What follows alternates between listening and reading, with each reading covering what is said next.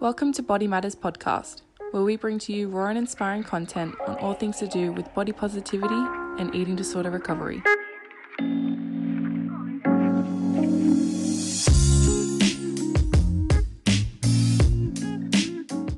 But before we begin, I'd like to acknowledge Aboriginal and Torres Strait Islander people as traditional people and traditional owners of this country. We acknowledge with gratitude First Nations communities for their continuing care and connection to the lands or waters with which they have protected for thousands of years.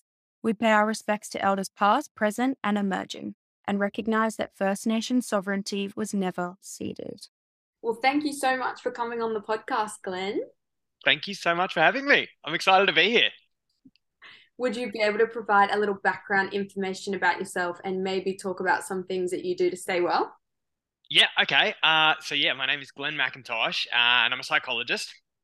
And my main areas that I really love working in are eating, physical activity, weight, and body image. They're my jam. um, and I, what I try to do uh, is to spread compassionate uh, and evidence based and innovative messages for people who struggle with these, you know, all too common concerns. Um, and what do I do to stay well? I think this is a really important thing because I think, you know, if you're a psychologist or a dietitian, we are the tool, right? You know, we are the tool that we, we're the main tool that we use to support the people that we serve. So it's important that we're sharp. So this is something that's pretty important to me. Um, I have what I call minimum standards. I really like this idea of having minimum standards. So, for example, for me, I might work a really big long day, but I'll have a minimum standard of uh, eight hours sleep a night. So it's really kind of like a non-negotiable for me.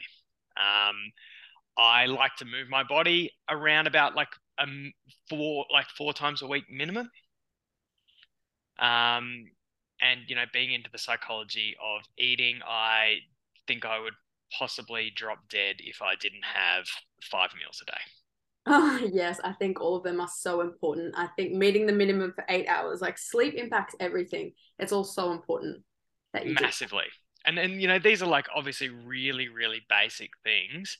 But I think for us who, you know, we don't have many other tools, we are the agents of change. Uh, it's important that we're as, uh, as sharp as we can be for ourselves and also, you know, for the people that we serve. Even though they're basic, they're foundation. 100%. So each week on the podcast, we like to ask our guests about a challenge that they have recently um, experienced and how they have managed to overcome it. Okay. Um, I have a related challenge to this because I think that I, I take pretty good care of myself personally. But over the last couple of years, I um I've started to identify that I think I've just taken maybe just a touch too much of my own like uh, joyful movements, unconditional permission to eat, body positive principles. And I'm like, geez, I'm, I'm getting a bit slower. I'm lacking a bit of energy and I feel pretty good, but I've, I've sort of identified that I don't feel as vibrant as I have, you know, in the past.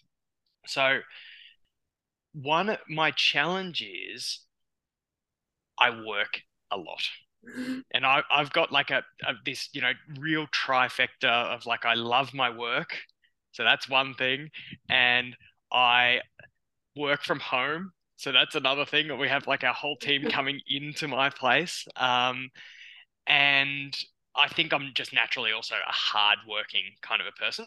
So this is a, a barrier for me in like creating that you know quote unquote work life balance. Um, and I I run a big online community called the Transformation Support Community, and every year we kind of do like a goals, values, intention setting process, and I do the whole process with my clients because I love it. Um, and I've identified this, and so the barrier for me um, is, you know, trying to trying to figure out how to get that work life balance.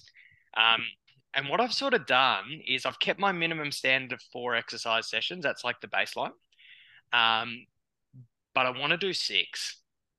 Um, so the way I have been achieving that is by doing it earlier in the day, doing it first thing. Mm. Uh, and then, you know, any psychologist would, you know, maybe their little flag would go up and go, because for me, often, you know, creating work life balance, I think, is an anxiety related thing. I've got anxiety if I, you know, go for a run for myself or if I go to the gym or do some martial arts training, all of those important things that I need to do for work won't happen. So I need to expose myself to that stimuli, actually doing something for myself.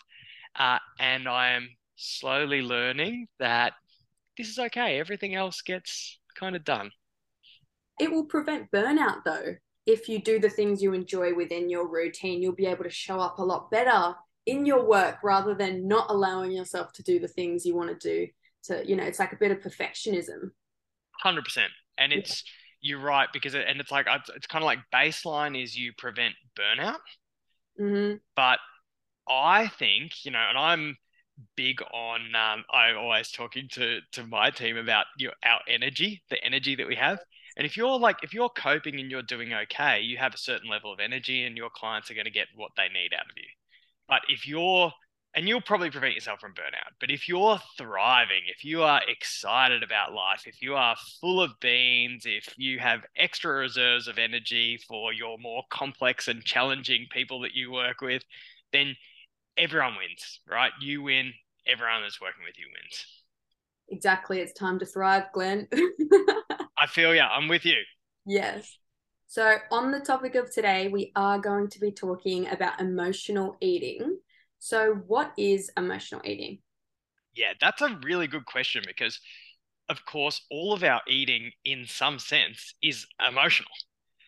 But the way that we would define emotional eating as a psychologist is when you're eating uh, more food. So you and often it's actually about it's actually about overeating. So it's when you're eating more food than your body needs in response to the unpleasant emotions. So it's not like, for example, you know, getting an ice cream with your family, you know, eating intuitively, using your unconditional permission to eat. That's not what we would technically classify as emotional eating. It might be more like the I've had a fight with my husband. I'm going off by myself and I'm eating like half a tub of Ben and Jerry's as an example. So it's that when we're dealing using food to deal with the unpleasant emotions, and we are actually the way we would define it is actually when we're overeating. Ah, okay. That's really important to note as well because like as you're saying, it's all emotional. Like in some circumstances, you might eat you know you want to eat a burger when you come home from like working and you're tired but you're not overeating so it can be emotional in a sense but not overeating where it's like a binge or you're upset or something which is good. Absolutely. Yeah. Mm. so then why might people engage in emotional eating? Yes. So like we can engage in emotional eating for more reasons than there are grains in the sand it's a really, and I think that's an important point because emotional eating is actually a really normal and a natural thing to do. So it's really when we're using food to self soothe in response to all of those unpleasant emotions that are part of our contract with life. So it's if we're feeling sad or if we're feeling lonely or if we're feeling confused or if we're feeling stressed or all of those unpleasant feelings. So there's lots and lots of reasons, but I think that is a, a good point. Is you know, it, it act, is actually really, really normal, very, very common. Yes, definitely. So then, how can you identify that if you may be experiencing um, emotional eating? Yeah. Okay. Good question. It's so one clue you could have is that if you're um, if you notice that your body's not hungry. So if you're noticing that your like your body, like your tummy might be full or satisfied, and you're still feeling that desire to eat, um, that can be an obvious sign because, of course, emotional eating is a, a type of non-hungry eating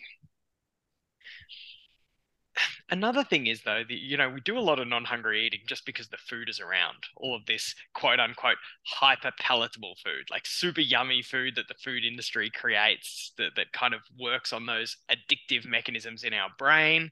Um, and so that's not necessarily emotional eating. We can just sometimes eat because of the, those food cues are so so powerful. Um, so one uh, one way we can sort of have a clue is if we're um if we're our body's full, satisfied, and we still want to keep eating, um, or we're not hungry. Um, but another really good sign that I like to use is that, and I think we've all been there before, is that, you know, say if we're going from food to food in the cupboard, it's like, oh, I've had those biscuits and they didn't really kind of do it. Um, or, you know, oh, now I'm going to go for the chocolate. No, chocolate didn't really cut it either. Uh, okay, what do I go now? Okay, let's get some ice cream. And if you're going from food to food and those foods are not really doing it for you, then that can be a really clear sign that you might be emotionally eating because what that suggests is that food actually isn't the answer. Food is, uh, you know, I often say there is no nutritional solution to an emotional problem. So if you've got an emotional quote unquote problem happening, you might be going from food to food, trying to use food to soothe your feelings, but it's actually probably not working, or at least not working really, really effectively. And also trying to fill in that time as well when you don't want to face anything going on in your actual life. You might just be using that time to just eat by yourself. Absolutely. So that would be an example of some an un you know just a really normal, natural, unpleasant emotion that we all experience from time to time, uh, and then um, just using food just to sort of soothe that that emotion. Yes. So then, how does negative thoughts and feelings come into the pattern of emotional eating? Right. So so sometimes we talk about um, emotional eating being a uh, a coping mechanism, a coping strategy. Um, but I think often it's actually better thought of as a defense mechanism. So we are emotionally eating to protect ourselves from unpleasant thoughts or unhelpful thoughts or negative thoughts, whatever however we want to think of them, um, or the unpleasant or negative emotions. So, so one way that we can think of it is that emotional eating is you could think of it as a coping strategy, but really more of a defense mechanism. It's sort of something that's happening unconsciously to try and protect ourselves from unpleasant thoughts and feelings. Wow, that's so important to note, especially that it's something that you don't con- you aren't consciously aware of it's just something that you're kind of doing and you don't know why. Yeah, yeah. Um, it, yes, absolutely. It can be something that you're unconsciously aware of, or something that happens very instinctively without a lot of rational or conscious thinking. And a lot of people will have that, right? That response where they're like, "Why am I doing this thing?" On a conscious level, like, "Why am I doing this thing that I know won't help me?" But uh, a lot of this is driven by these unconscious drivers that don't really care about what the conscious, rational, logical mind thinks. Yes. It's also like your body probably remembers how you use that to soothe yourself in the past as well. So it just kind of goes to those same things. 100%. And it's a really, really challenging thing because emotional eating is about the reducing of unpleasant emotions. Often those foods that we emotionally eat on are foods that we've used to soothe our emotions before. They often are those hyper palatable foods. So like high fat, high salt, high sugar. You don't get too many people who are like emotionally binging on salads. Um, and it, it, it gets, uh, it gets um, reinforced by your neural circuitry in terms of reducing the unpleasant emotions, but also increasing pleasant emotions like oh that makes that's yum makes me feel happy for a period um, and so we get this combining of positive reinforcement and negative reinforcement uh, that kind of means that our emotional eating becomes quite habitual over time so we we end up um, having this, I call it emotional habitual eating, that it's partly emotional, it's partly habitual. Um, and then we get this phenomenon that we see in addictions, which is where the habit continues even sometimes after the, the original need for the habit is long gone. So we end up doing this style of eating and using food to cope with these unpleasant emotions, whether we quote unquote need to or not. Yes, that is so interesting. And then what about you when you throw diet culture into the mix? How might diet culture influence people to engage in emotional eating? I'm just smiling because yes, throwing diet culture into the mix just all is always harmful. It's like a Mm. poison you, you you put into the mix. Uh, we do know that there is a relationship um, in women uh, between um, diet mindset and emotional eating. Um, from memory, the uh, correlation value is 0.22, so a sort of a, a, a small to moderate but significant correlation. Um, and that can sort of play out in a variety of ways. You know, obviously, the process of yo-yo dieting that often happens when we we dieting the weight loss followed by the regain is quite an emotional roller coaster. So it can give rise to more of these these food triggers, uh, these emotional triggers to food, I should say. Um, and also, we do know that dieting, and of course, like this is a really obvious one, but dieting and body image concerns are really strongly linked. We know that body image concerns are related to emotional eating. So, you know, if you're not feeling, uh, you know, comfortable in your body, if you're feeling ashamed of your body, if you're feeling uh, like your body is defective in some way, then that's going to give rise to some powerful emotions that then we might use to to soothe with food. So that's where I, I, I do a lot of work in this sort of trifecta between dieting mindset, body image concerns, and emotional eating because they all kind of relate to each other. They definitely do, especially if you like categorize all the food that you've eaten as bad, and then you might go into a dieting cycle, and then it just kind of cascades. And emotional eating is in there too, because now there's like quite a you're quite upset with the whole cycle. Absolutely. And that's one other little factor related to that is, of course, if you diet, you go in that diet binge cycle. We know that binge eating is correlated with emotional eating too. So, yes, it's just, and I think that that's um, when we understand those relationships, I think it helps to empower the people that we work with um, because they understand that it's not just about, oh, just stop emotionally eating. It's like, you know what, we probably, we might need to work on that, you know, that when you're at the point of, do I emotionally eat or don't I? We might need to work there, but we might actually need to work um, underneath that or work around that at some of those those factors that uh, that are uh, that are likely impacting our emotional eating. And becoming aware of it and acknowledging it can really help shift as well. Absolutely. So then how can you identify your own triggers for emotional eating, knowing that they can be different for everyone? Yeah, yeah, good question. So we've kind of gone through if your your body's not hungry, that might be a sign. If you're, you know, going from food A to B to C and none of them are cutting it, that might be a sign. Uh, a sign that you're trying to use nutrition to solve an emotional problem. Um, and then it comes down to that question about, well, yeah, well, for me, how do I become aware of what is going on for me and uh, what's kind of cueing this emotional eating? So I like to explain to people that while there are just a million different ways that we can express our emotional eating and thousands of different combinations of emotions, it's all emotional eating really boils down to three things. We've got some unpleasant feelings that are going on there that we're trying to resolve with food, often with limited effectiveness. Not always, but often.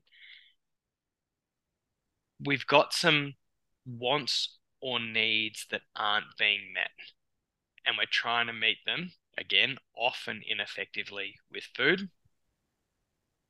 Or there are some some changes that we need to make in our lives. They might be really small changes, or they might be really big changes. So I often like to to sort of encourage people to look at their emotional eating through that framework. And if they're doing some non-hungry eating, if a whole bunch of foods that aren't seeming to cut it, to look at, okay, well, what unpleasant feelings am I experiencing here? Am I trying to resolve them with food? Are there any sort of wants and needs that I have that are really important to me that aren't being fulfilled at this time?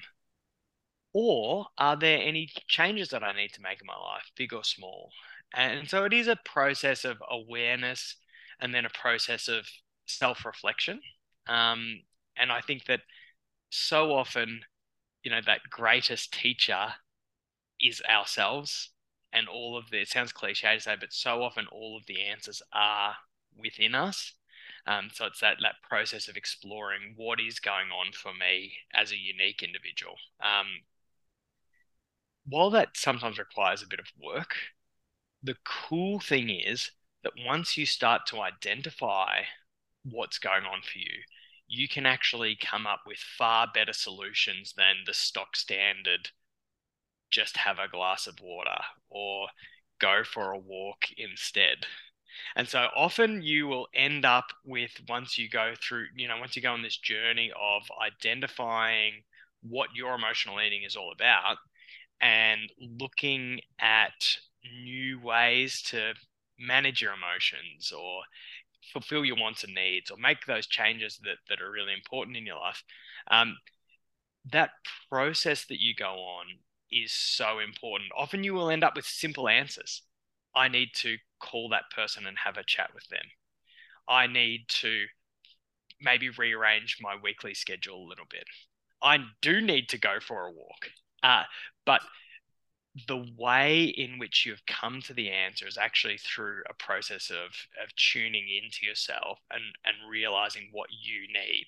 Um, and and I think that makes all the difference rather than doing like a cookie cutter just you know go and practice some meditation instead or whatever those things are that we often say to our clients. Yes i really love that self reflection element and looking at your own life your own emotions everything because you do know best what you need. Like the 100%. Mm. 100% and i think that sometimes uh, you know as we we look at i, I like to look at, at children children are pretty good at recognizing and embodying and processing their emotions but as adults for a whole bunch of reasons some of them probably necessary others maybe not we get good at um, hiding our emotions or ignoring them uh, and we we can ignore or fail to acknowledge our important wants and needs. We can kind of meander through our experience of life rather than being proactive at making changes that, that need to happen. And so sometimes a good way, if you're kind of thinking, yeah, I do like this idea, but you're getting stuck, is I like to think of yourself as a child. And you think, okay, if I think of myself as a child, tune into my child self, what feelings are they feeling and how might I comfort them? You know, if I was a, a five year old with those emotions, how might I comfort myself? Um, and the same thing with, you know, what wants and needs do I have? You know, if I think of myself as a young, a, a child, you know, what wants and needs have I got in there that, that aren't being fulfilled and how might I, you know, fulfill them? So, yeah, yeah, I find as adults, we struggle to kind of communicate how we're feeling to people and ask things and be transparent. And I find that always really helps to process your emotions, just to name how you're feeling and tell someone. Even if it doesn't make a difference to the relationship, at least you've expressed that and then you can feel better about it. 100%. So that would be a wonderful example of if you eh, realize, eh, you know, for me as an individual, I bottle things up rather than, and I eat those emotions as an example, this would be a wonderful uh, new way to to look to process your emotions and be like, okay, well, if I do that, well, maybe my journey is about learning to open up, learning to be vulnerable, practicing assertiveness and communicating my feelings. And then I'm processing them because, of course, if we think of emotional eating as a defense mechanism, a defense mechanism is defending against our emotions rather than processing our emotions. Yes, that's definitely so important. Actually, how to process them, and some people don't always know how. Yeah, absolutely. Hmm. So, then what about the research on emotional eating? Yeah, well, that's a, I mean, that, this is a really good question, uh, especially at this time, because the research on emotional eating says it is negatively related to mental health.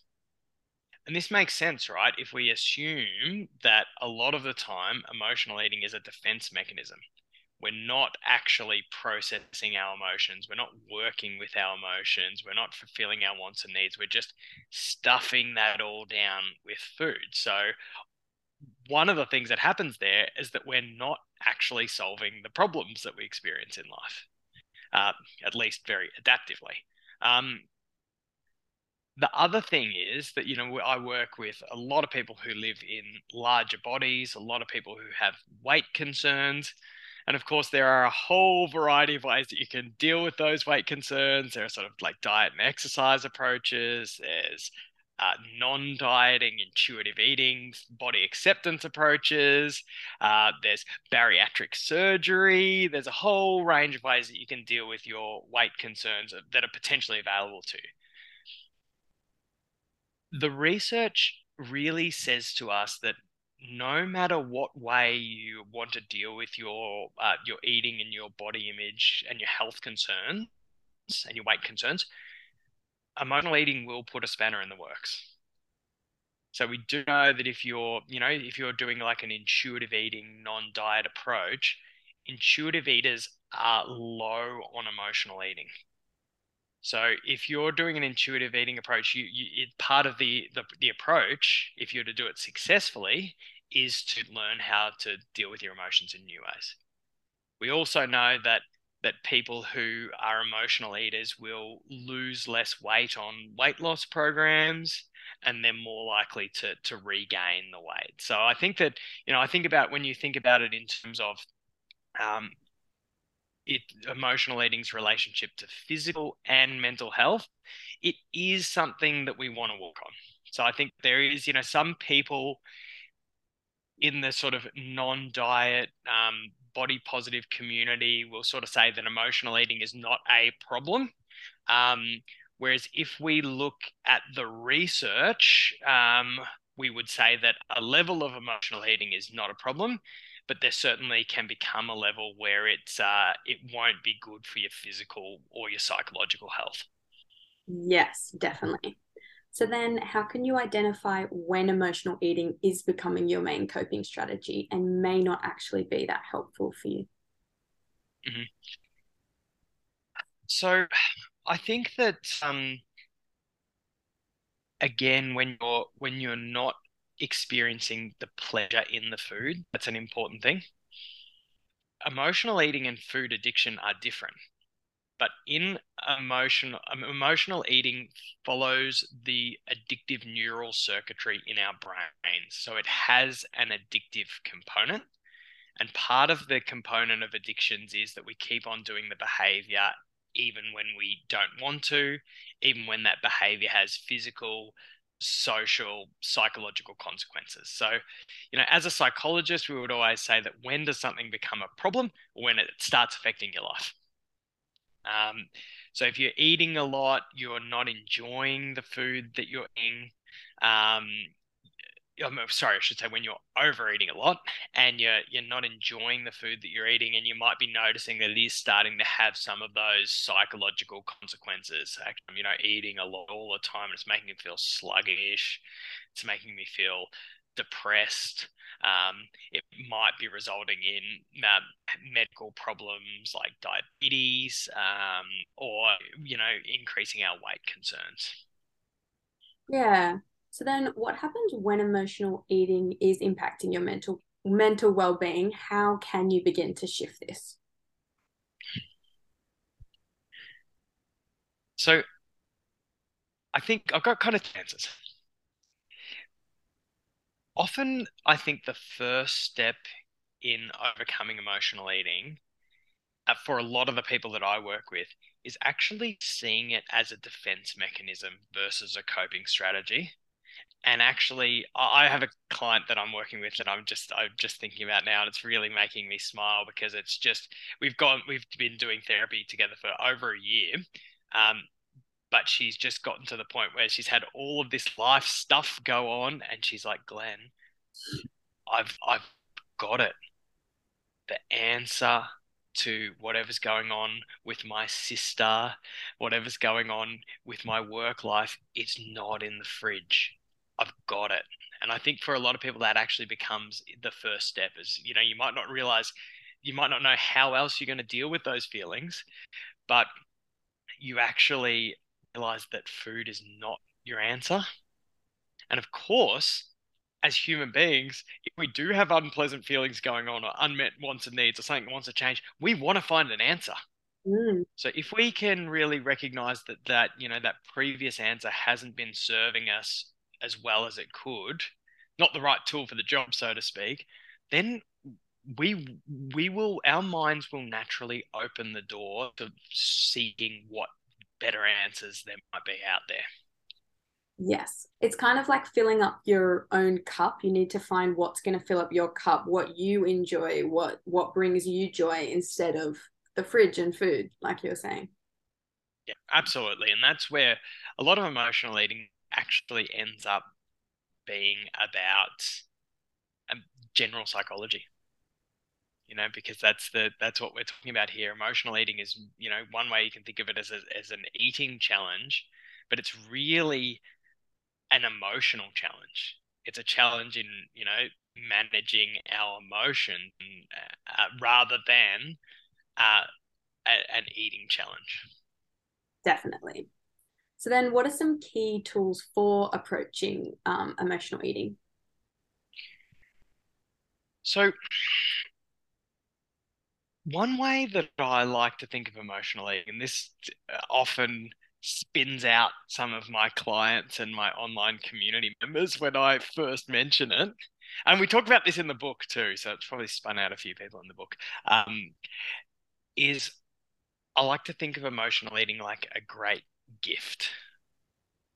Now, often then when when you say that emotional eating can be a wonderful gift to an emotional eater, they kind of look at you like you're an alien.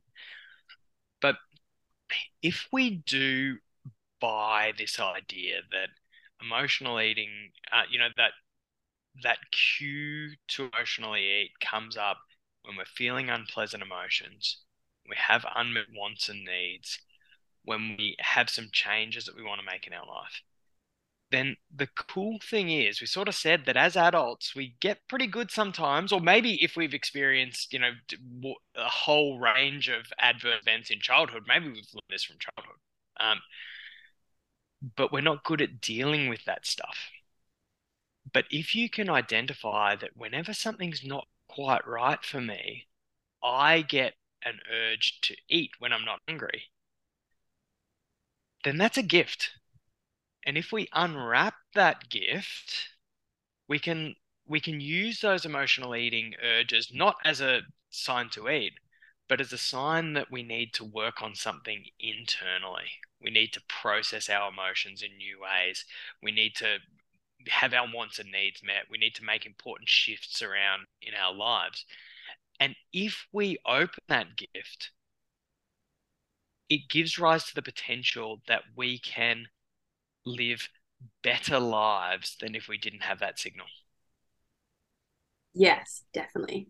You could even try and like channel it out by journaling or something or speaking or just a way of trying to kind of get those emotions out when you do feel that kind of trigger.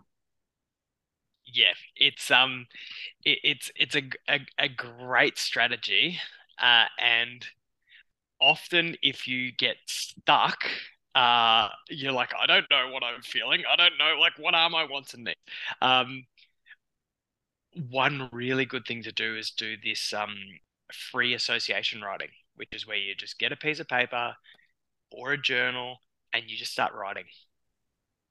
And I tell my clients to do this all the time. Uh, it's a strategy that we use. Um, it's in the book, it's in the online program, and people are like, "What am I writing?" you know? It's like what am i supposed to write? And they they end up like it, i kind of say it goes like this. They start writing they're like i have you know glenn told me to write this down in the journal. I can hear a bird outside. I don't know why i'm writing this stuff. And then halfway down the page they're like i can't believe my sister said that to me she always treats me like i'm the dumb one and so you're you're exactly right. Journaling and, and even that tool of free association writing can help you uh, get in touch with that stuff that's often just underneath the surface. Because then you can write anything you want to. You can reflect on what you've written even and be like, oh, I am really angry, you know? Hundred percent. And and if I am angry, what a normal, natural human emotion you know, we know that with our family members, we develop more complex emotions. We're closer to them. Um, their words and their actions have a greater effect on us. So, of course, we're going to have deeper feelings, and some of those feelings are going to be really pleasant ones, and some are going to be unpleasant. And then we can go, okay, well, I'm angry. That's okay to be angry. That's a normal, natural feeling. How might I deal with that? Do I need to just allow myself to be angry? If I am using that cliche of going for an exercise session, what exercise might help me process anger? Maybe I need to hit a boxing bag or do something like that. Um, maybe I'm angry because my boundaries have been crossed or I've sensed an injustice. And so maybe the way to deal with that is to have a conversation with a friend where I download about that person or have a conversation to that person where we kind of mm. open up. So, and, and, and I think the beauty of going through, if I can come back to that process, the beauty is in the journey of finding the right answer for you.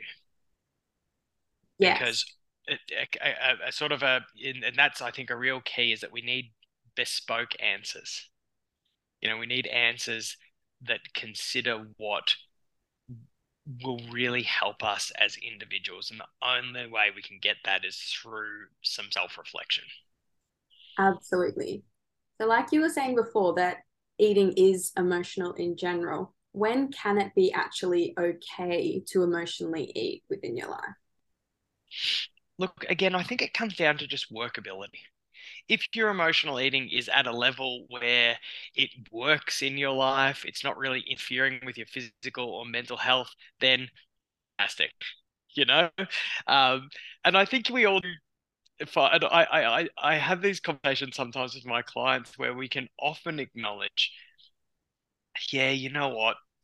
Nutritional solutions for emotional problems, uh, mo- most often they don't work very well, but every now and then is just what you need and so I remember having a, a, a conversation with a client of mine who uh, it was funny because I used to keep a 5 p.m.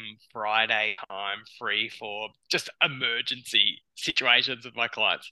Had this client come in and she said to me, she's like, Glenn, she literally just got fired that day. And she was like, I am, she's like, and her thing was um red frogs, those red frog lollies. And she said, Glenn, I'm going home and I'm going to eat a pack of red frogs and you can't stop me. And I tried to, as we always do as therapists, tried to put that person's shoes. So I'm like, oh yeah, I get it. I'm not even going to try and stop I'm like, I think that's probably that's a, a good move, and there are plenty worse things that you could be doing. yes, exactly. Yeah, she really needed it that day.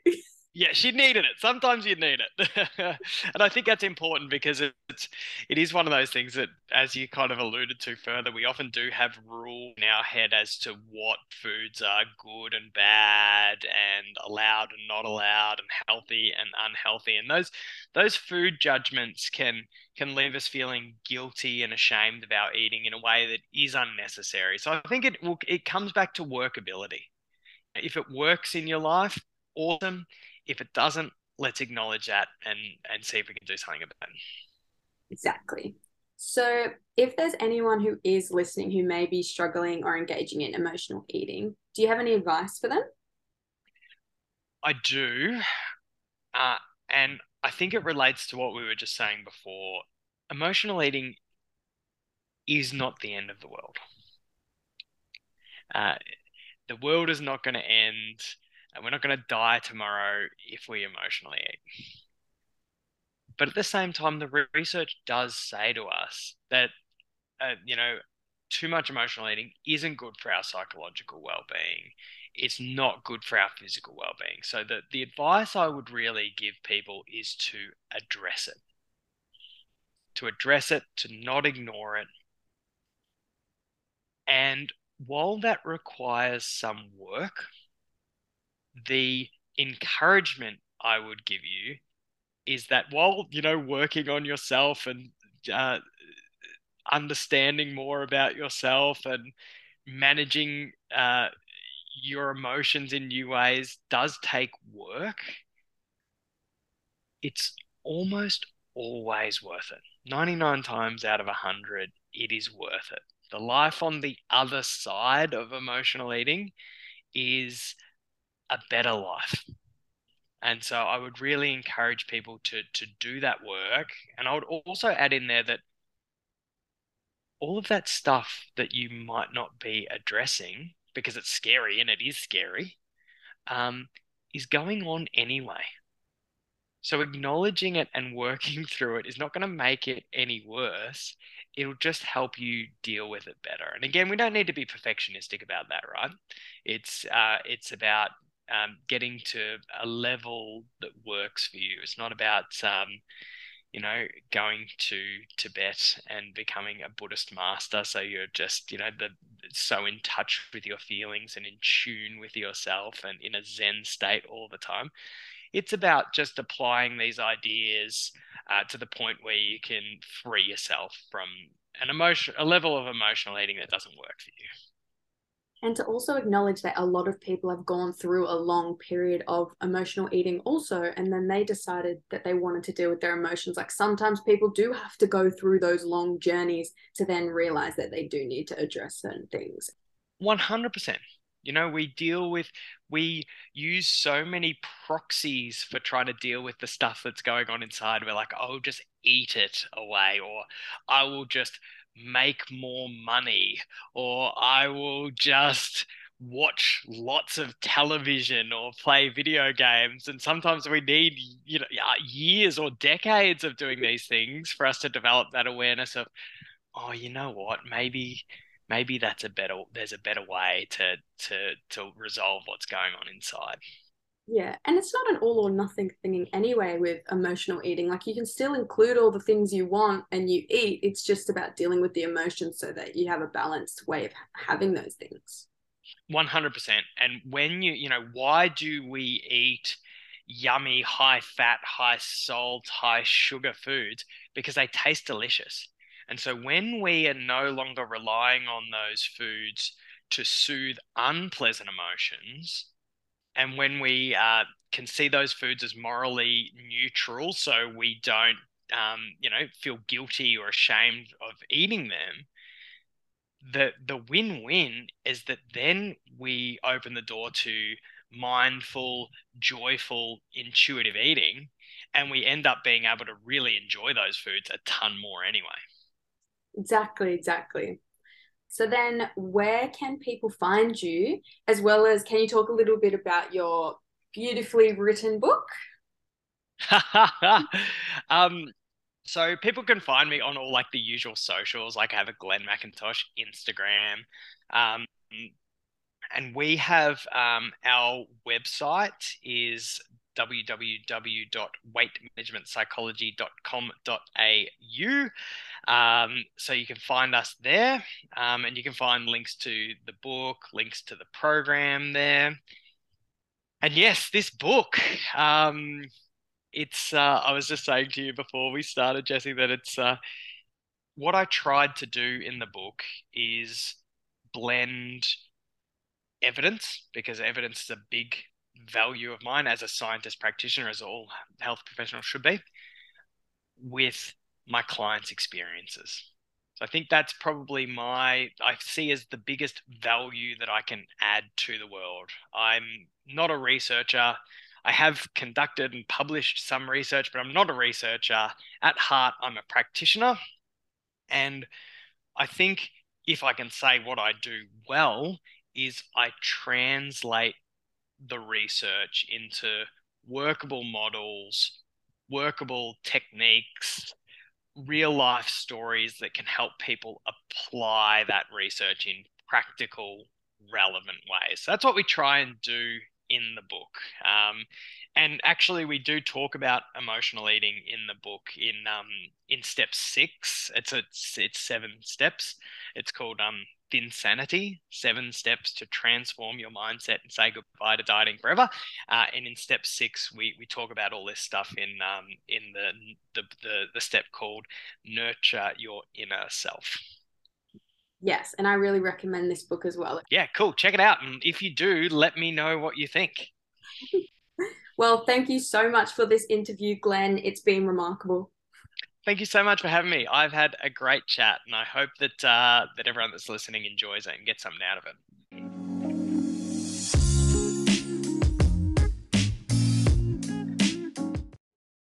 Well, that's the end of today's episode. Please subscribe, leave us a comment or a review. If you would also like to learn more about Body Matters services, you can check out our website at bodymatters.com.au. Thanks for listening.